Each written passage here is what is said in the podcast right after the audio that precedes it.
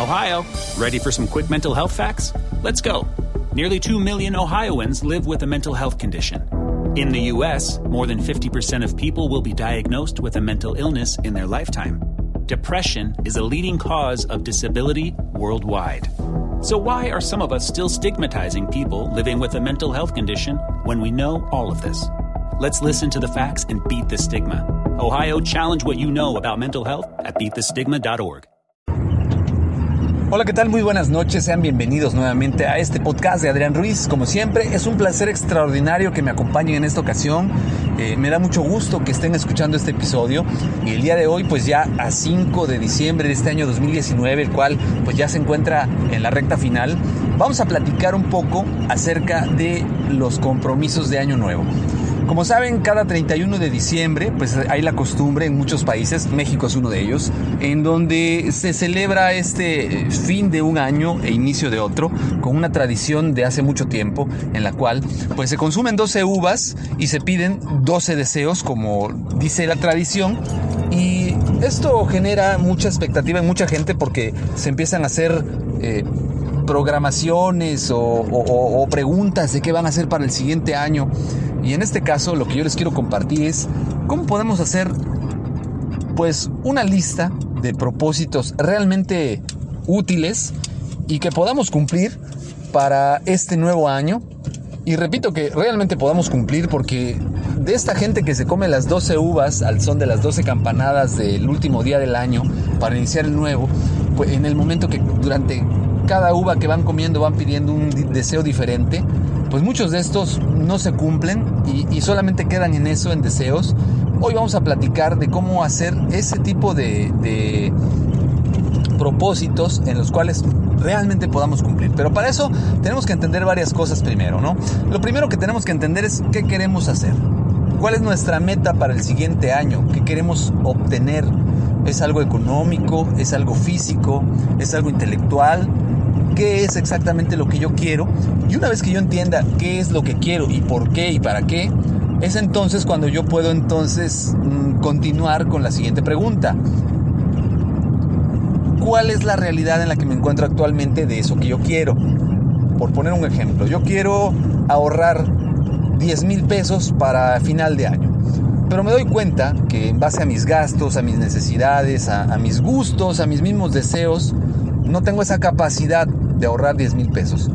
No, mi sueldo no me da, eh, los gastos que tengo no me dan, y aparte el estilo de vida que estoy llevando no me ayuda. Tengo que empezar a ver entonces qué cambios necesito hacer. A lo mejor el propósito de inicio no es ahorrar los diez mil pesos, sino cambiar algún comportamiento personal que no me está ayudando a ahorrar de inicio. ¿Qué pudiera ser el comer comida chatarra? ¿Qué podría ser el hacer gastos innecesarios? Y una vez que yo entienda qué es lo que tengo que hacer, entonces puedo hacer un subcompromiso de año nuevo, un subpropósito de año nuevo en el cual pues yo voy a trabajar para que este subpropósito me lleve a este propósito personal.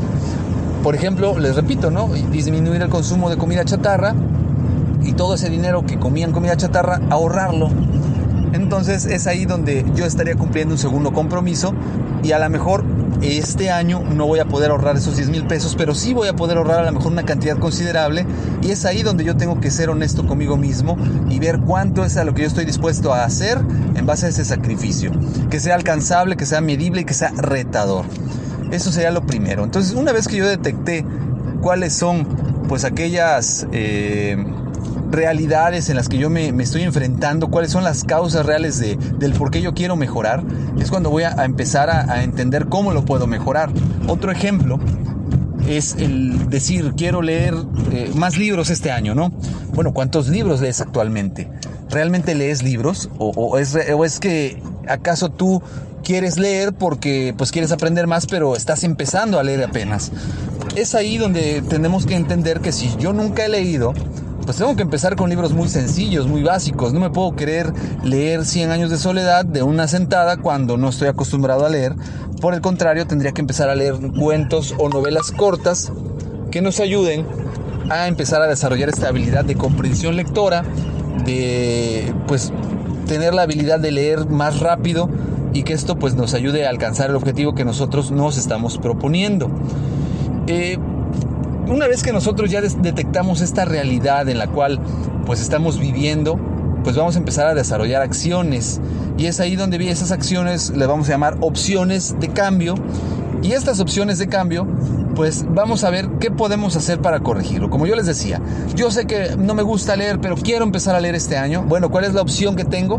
Pues empezar a leer libros cortos, libros pequeños o incluso revistas que me ayuden a desarrollar la habilidad de la lectura, y ponerme como propósito la meta retadora de leer por lo menos dos libros al año o dos libros cada seis meses. Eso va a ser en base a las habilidades personales. Entonces, esas son las opciones que yo tengo. Aparte de eso, pues me voy a comprar un libro y me voy a hacer el compromiso de leerlo todas las noches en cierto horario. A lo mejor me voy a comprar un libro de mi interés. A lo mejor yo, mi trabajo es un trabajo en el cual que tengo que aprender algún, eh, alguna habilidad técnica, pero en vez de comprarme algo técnico de inicio, pues me empiezo a comprar algo que eh, despierte mi interés, una lectura de fantasía, ciencia ficción, novela, etcétera. Una vez que yo voy desarrollando las opciones que me van a ayudar a, a hacer un propósito palpable y, y, y tangible, es entonces cuando yo lo voy a poner por escrito, y viene la última parte, que es realizar un plan de acción y tener la voluntad de hacer las cosas, donde yo voy a poner por escrito qué voy a hacer, cómo lo voy a hacer, por qué lo voy a hacer así y en qué fecha compromiso yo tengo que cumplirlo. Una vez que yo haga esto, yo estaré comprometiéndome a un nivel más fuerte todavía, porque al ponerlo por escrito con una fecha de cumplimiento, es ahí donde le voy a dar el peso a este compromiso que realmente necesita para ser cumplido. Y esta lógica tan sencilla nos ayuda a crear pues compromisos o propósitos reales que puedan ser cumplidos. Ahora, como sugerencia, no necesariamente tienes que comprometerte con doce cosas o doce propósitos. Puedes hacerlo de menos, desde luego que sí, pero la idea es de que tú te sientas seguro de que lo que vas a hacer lo vas a cumplir, de que todo lo que tú te estás proponiendo realmente te va a dar el tiempo y la capacidad de hacerlo. Ya sean uno, dos, tres, cinco, diez o doce, los compromisos que tú quieras hacer, tienes que estar seguro de que vas a poder cumplirlos o vas a quedar mal. ¿Con quién vas a quedar mal? Pues vas a quedar mal contigo mismo, que eres la persona más importante que debe de darle seguimiento a esto. Es por eso muy importante que debes de ponerle estas fechas compromiso, y cada mes debes de revisar tus avances y cómo estos avances te están llevando al cumplimiento de estas metas que tú te estás proponiendo. ¿Sale? Bueno, pues una vez que tengas tus propósitos, los tienes que tener por escrito, de preferencia en una libreta, en una carta, en un lugar donde los tengas muy visibles.